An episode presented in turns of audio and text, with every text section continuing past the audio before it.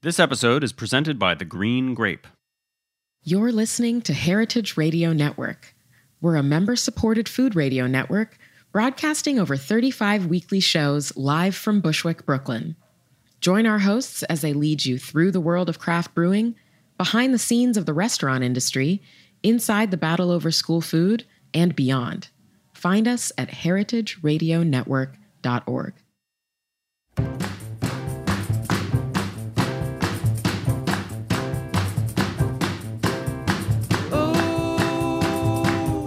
I like the way you do. Hey, hey, you're listening to Eat Your Words on Heritage Radio Network, and I'm your host, Cathy Erway.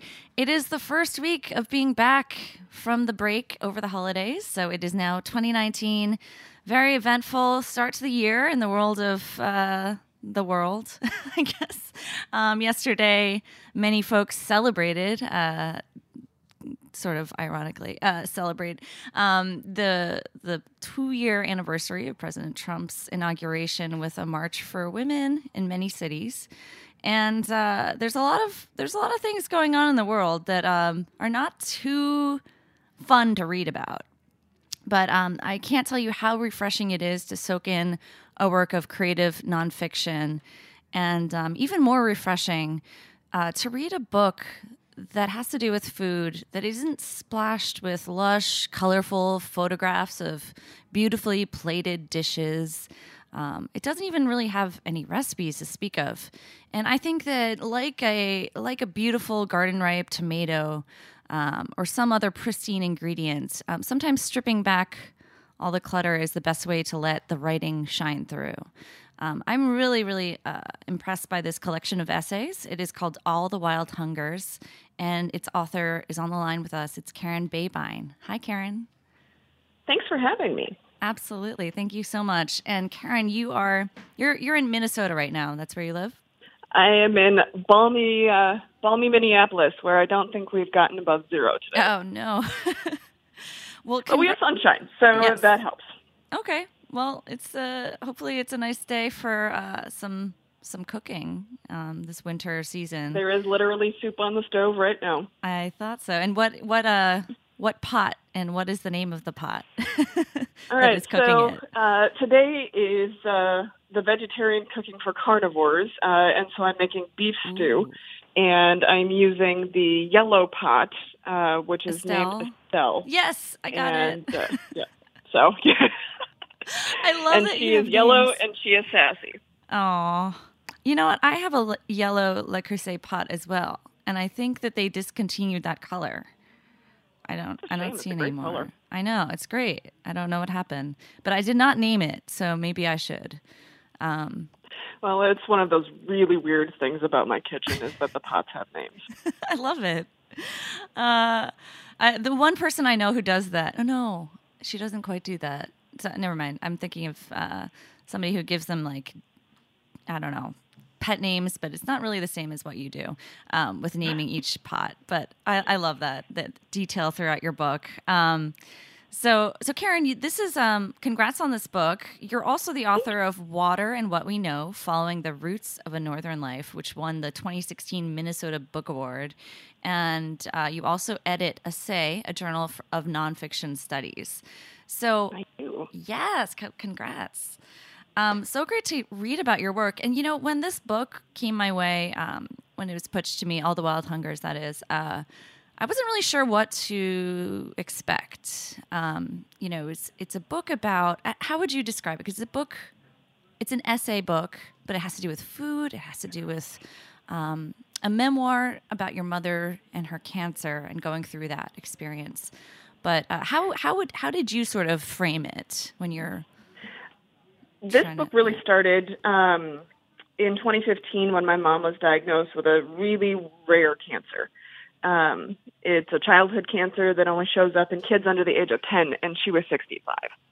Um, And it manifested itself as a uterine tumor, and uh, her doctors asked her if she felt pregnant, and she was kind of embarrassed. She was like, no. Um, but she she thought about it and realized she did feel four months pregnant.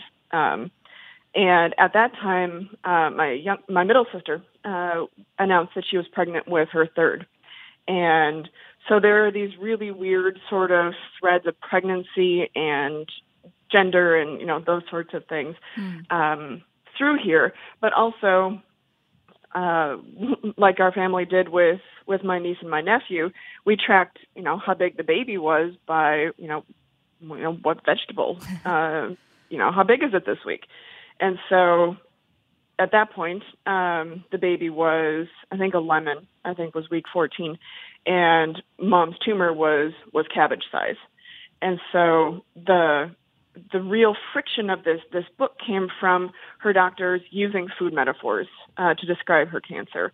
Um, that cabbage-sized tumor, the chemotherapy infusions, the drug cocktails, and it was really disturbing to me uh, as a cook, one who likes to cook, to use those those descriptions of wonderful things for this thing that was awful. Yeah. Uh, I was used to battle metaphors. I was used to, you know, those sorts of war metaphors, but I was not used to the the food metaphors, and that's really where it started. Right. Um, since it's, you know, it would be illuminating to hear a little bit from a sampling from this essay before we dive a little uh, essay collection before we dive more into it. Would you like to read a passage?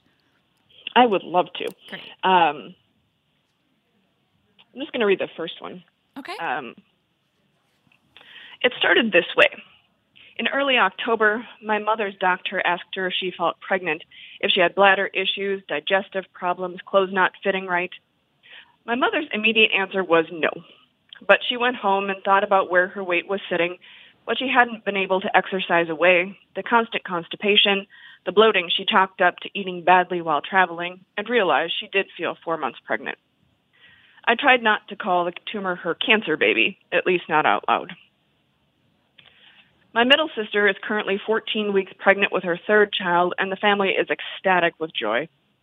Six years ago, when my sister was pregnant with my niece, she sent a text that she and the dog were taking the apple for a walk. We thought it was cute, as we are a small, tightly knit family that likes to think in proper nouns, to name things, to put even the most quotidian into its proper context. My sister is pregnant with a lemon this week, week 14, and this is amusing. My mother's uterine tumor, the size of a cabbage, is week 30, and this is terrifying. Three years ago, my nephew was born at week 36, but he was the size of that cancerous cabbage. There are patterns here that I do not like. We learned that my mother's is a childhood cancer called embryonal rhabdomyosarcoma, and they tell us it appears only in children under the age of 10, not in 65 year old grandmothers.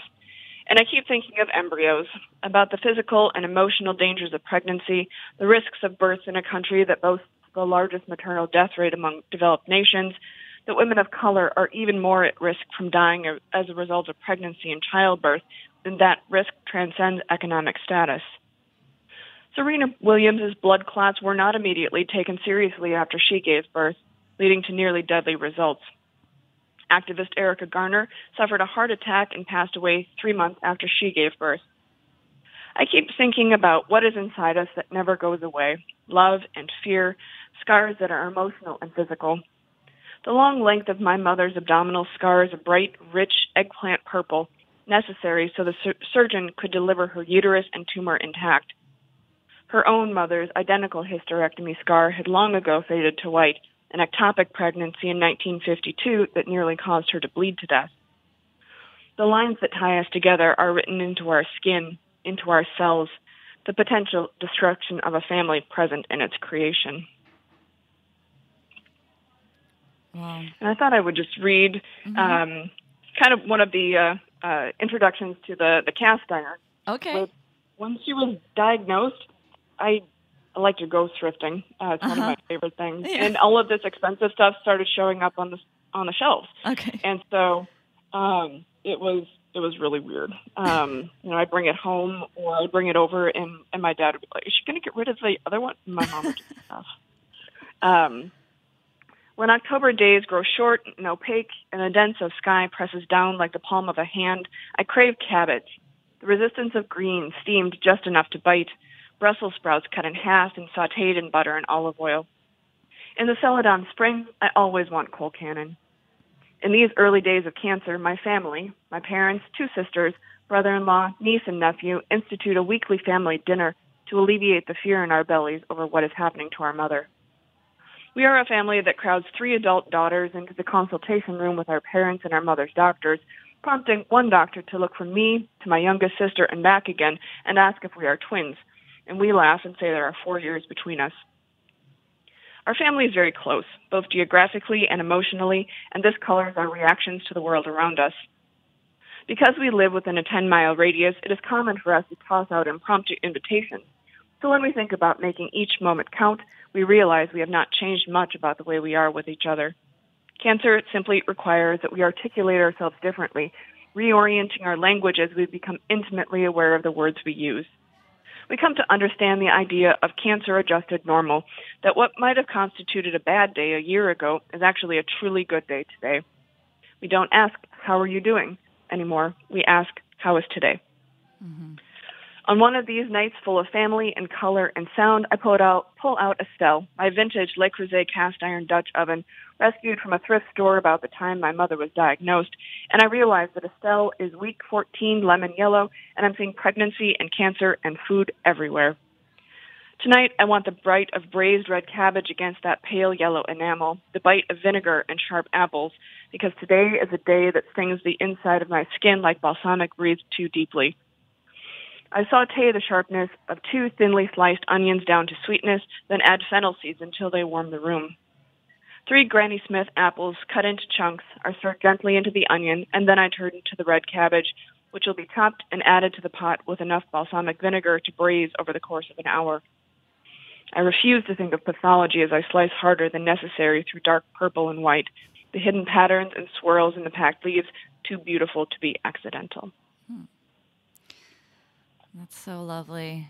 And uh, I actually have a head of red cabbage I might have to make that recipe with. Is that a sort of um, uh, German recipe? The braised I red got cabbage? it from Jamie Oliver. Oh, okay. I am not good at uh, uh, creating recipes out of thin air, so Yeah. that one I got from Jamie Oliver. Oh, it sounds really good though. It's so good. Uh, so, I mean, the language of food, it, it really finds its way, as you demonstrated, um, into so many parts of life. Um, you know, th- common sayings like breadwinner, um, the, uh, and other things like daily bread, uh, you know, the apple of my eye, or something like that. Um, Was it a surprise to you that it also, or why was it so, I guess, impactful when you learned that it also has to do with the medical practice? They use a lot of food um, metaphors. I think it's a matter of you know it tastes like chicken, and and the whole purpose of metaphor is to describe something we don't know by something we do, and so you know it's really hard to picture you know a, a tumor. Um, but they say you know cabbage size. Well, I've held a cabbage before, um, or you know those sorts of of comparisons to um, to things that are familiar. And it's one of the, the ways that, that the doctors made the cancer real to us in some ways, um, even though I really, really didn't like it.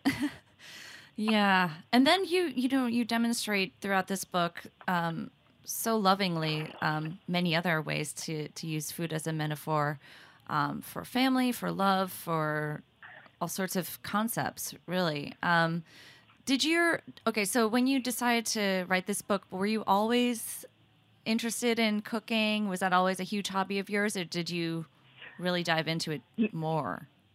No, I didn't. Um, Okay. My my family is very. I mean, I come from uh, a rural. Um, you know, I grew up in in the 1980s uh, in rural Minnesota, and my my grandparents, you know, grew up during the Depression, and so they were really utilitarian cooks. Um, there wasn't a whole lot um, of true joy in the cooking that that my mom did, or or that my my family did. Um, I didn't really start cooking um, until about 2000, and actually, uh, it was on my study abroad. I encountered Jamie Oliver for the first time, um, but I didn't really like in start. person or? or No, no, Okay. I, I was. Uh, I think it was The Naked Chef, Oh, okay. um, like the original show Mhm. uh, back in the day.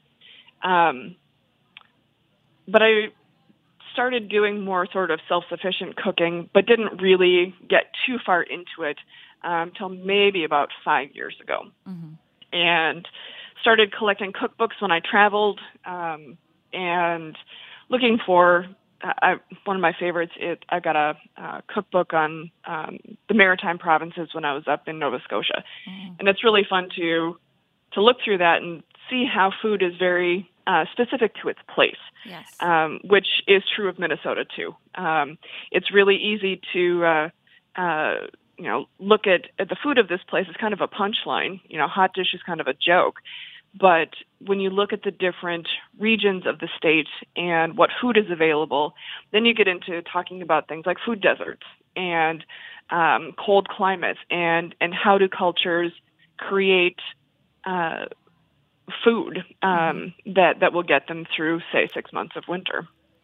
And you write with like a reflection towards the past too. I, I recall when you were talking about how your great grandmother would bake pies out of. Uh, mm-hmm. She didn't do it so much for fun or for joy, as you mentioned, but really utilitarian. She was like cranking out pies for many people, and um, and then in your your lifetime, or in your present day, you're making pies with your with your aunt. With uh, the nibblings. Nibblings, nephew and nieces. mm-hmm.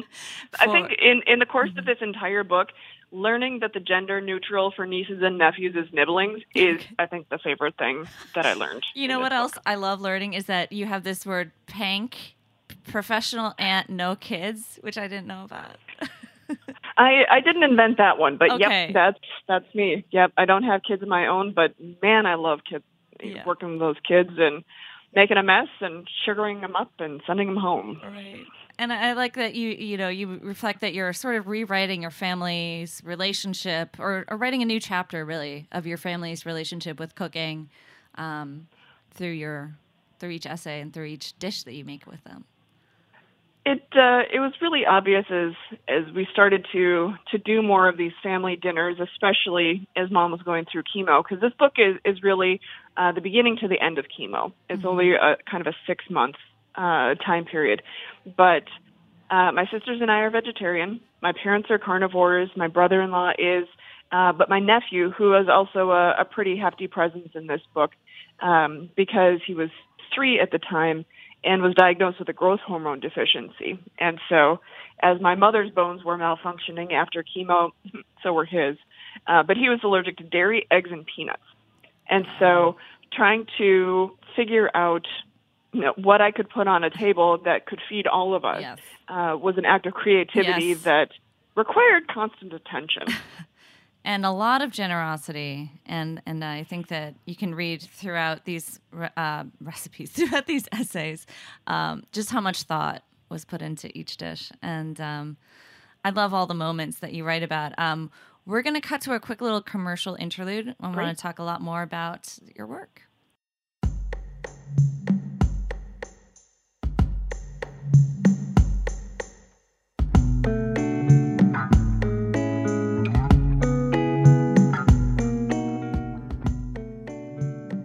This episode is presented by The Green Grape, a family of three businesses on Fulton Street committed to supporting small scale farms, celebrating seasonality, and delighting our customers. Order local, pasture raised meats and cheeses to pair with our selection of fine wines and spirits, and we'll deliver it to your door at no extra charge. From great local gifts to providing you all you need for a delicious meal, The Green Grape offers truly special and hard to find products created by New York's community of local makers.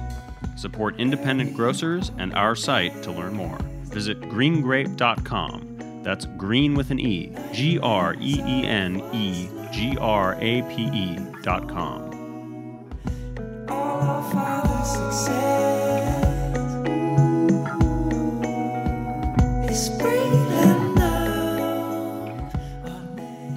right, we're chatting more with Karen Babine. She is an award winning writer from Minnesota, and uh, her latest book, All the Wild Hungers, loosely chronicles um, her mother's journey through uh, cancer, chemotherapy, and uh, the, fa- the family's trials and tribulations throughout.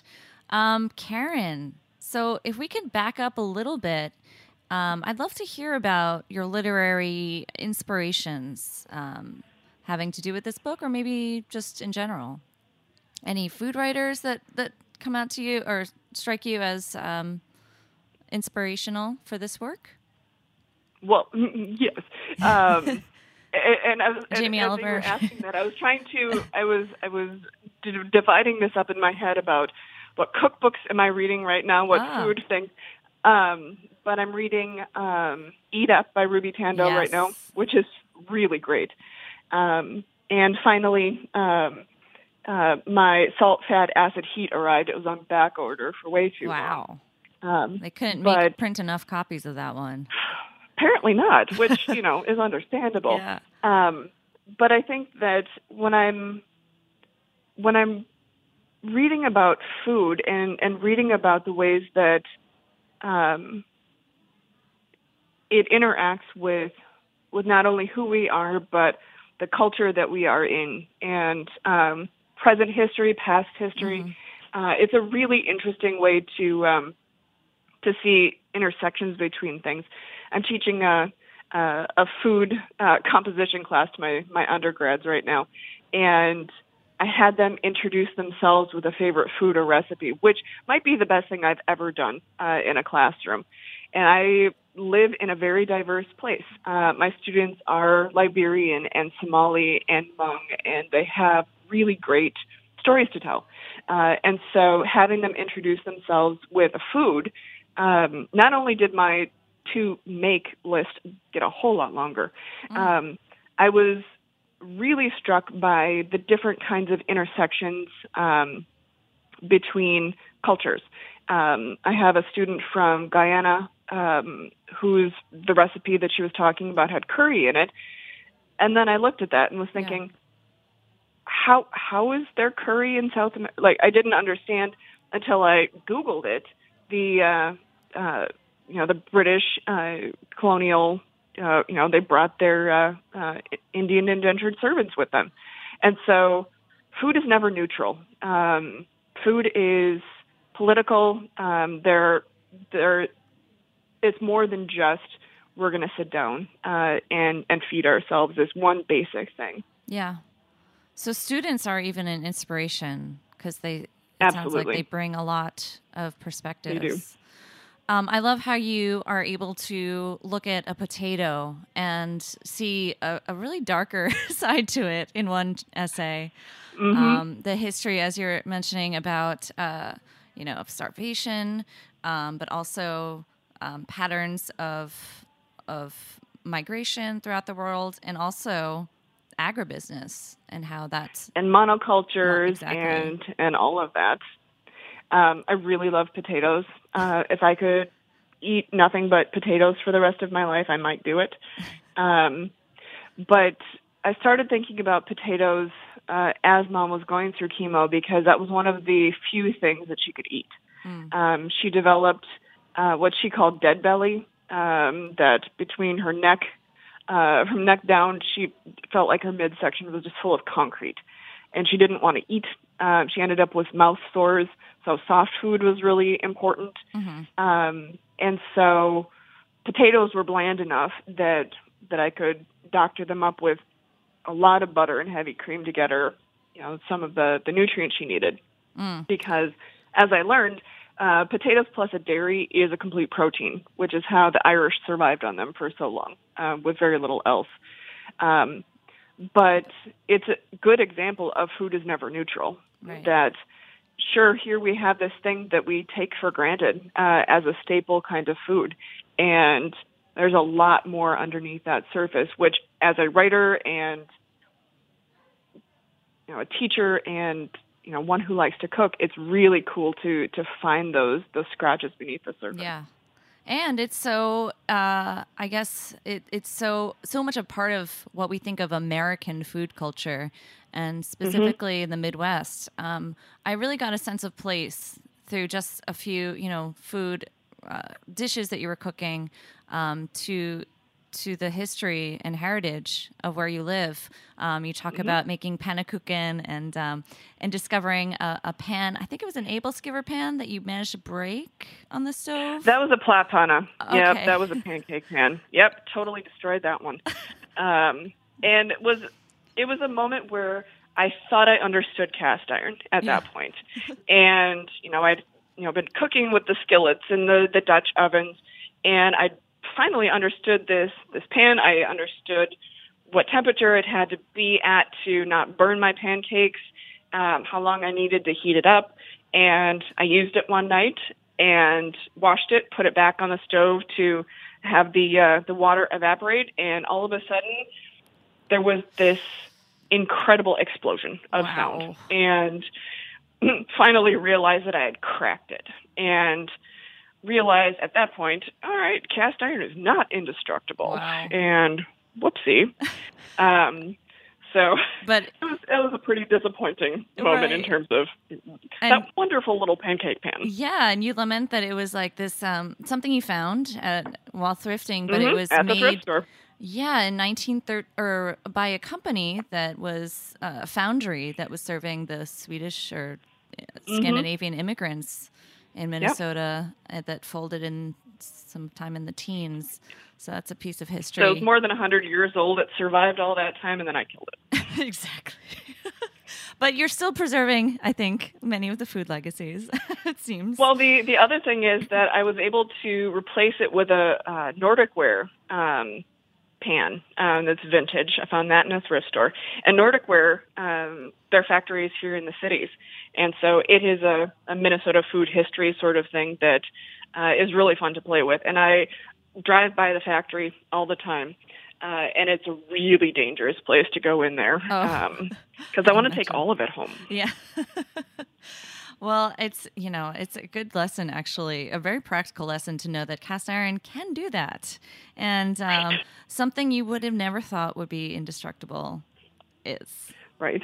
Um, so, what else uh, would you like to share about sort of the food culture and how has it changed over the years? You write about a time where it was much more utilitarian cooking.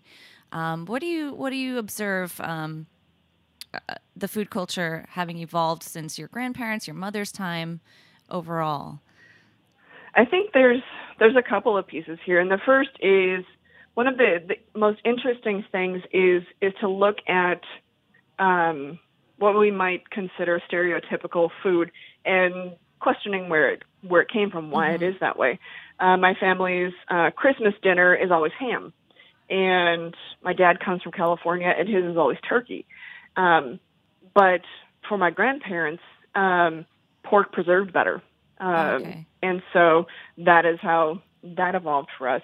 But one of the really interesting things and exciting things is that the, the food culture in the Twin Cities, particularly, is delightfully diverse. Mm. We have all of those those groups that I mentioned earlier, bringing that food culture uh, into into the Twin Cities. Um, the farmers markets, the the restaurants, the the fusion of um, what is here and what is coming in is is really cool to see. And ingredients are either being added to the food culture or being adapted from from what's available here. And there's, I think that is the, one of the most exciting things That about is- um, how food in in Minnesota is happening right now. That's great. That sounds like a real inspir. I mean, that's a real motivation for me to get cooking is when I see new ingredients that excite me, for sure. Yeah, exactly. And the ones that I don't quite know how to do with, you know, what to do with them. And so that sends me to asking somebody or, um, you know, going to the internet or going to the farmers markets and asking the person behind the table, what do you like to do with this? Give me give me some tips or give me a recipe, give me a place to go. And those sorts of conversations I think are are integral to food. Um, Yes. That's that's really exciting. Um, well, Karen, your book just um, even though I I don't have you know the same personal. Uh, I can't relate on any, you know, on the family issues and that you went through for your book, but I was really left with a sense of uh, thoughtfulness about food, having read it, and um, also about family and, and so much more. What do you hope to to leave your readers with throughout this book? I hope. Uh, well, oh, let me back up. Yeah. Um, one of the things I was thinking about in terms of that last summer, um, Kao Kalia Yang, who's a, a Hmong writer, um, quoted her father and said that the human life is individual; it's not unique.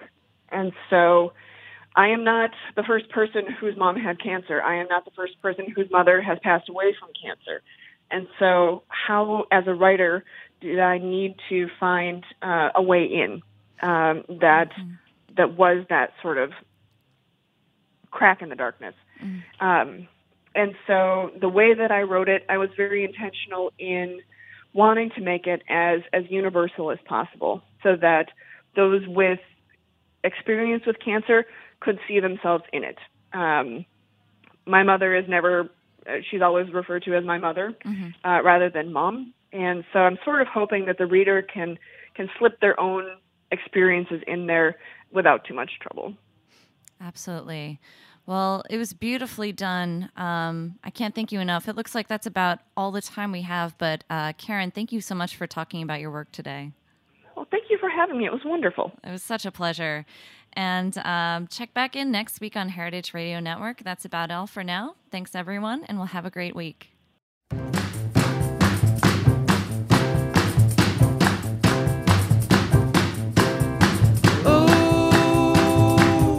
I like the way you do. Whoa, the way you took it so slow. Thanks for listening to Heritage Radio Network, food radio supported by you. For our freshest content and to hear about exclusive events, subscribe to our newsletter. Enter your email at the bottom of our website, heritageradionetwork.org. Connect with us on Facebook, Instagram, and Twitter at heritage underscore radio. Heritage Radio Network is a nonprofit organization driving conversations to make the world a better, fairer, more delicious place and we couldn't do it without support from listeners like you. Want to be a part of the food world's most innovative community? Rate the shows you like, tell your friends, and please join our community by becoming a member. Just click on the beating heart at the top right of our homepage. Thanks for listening.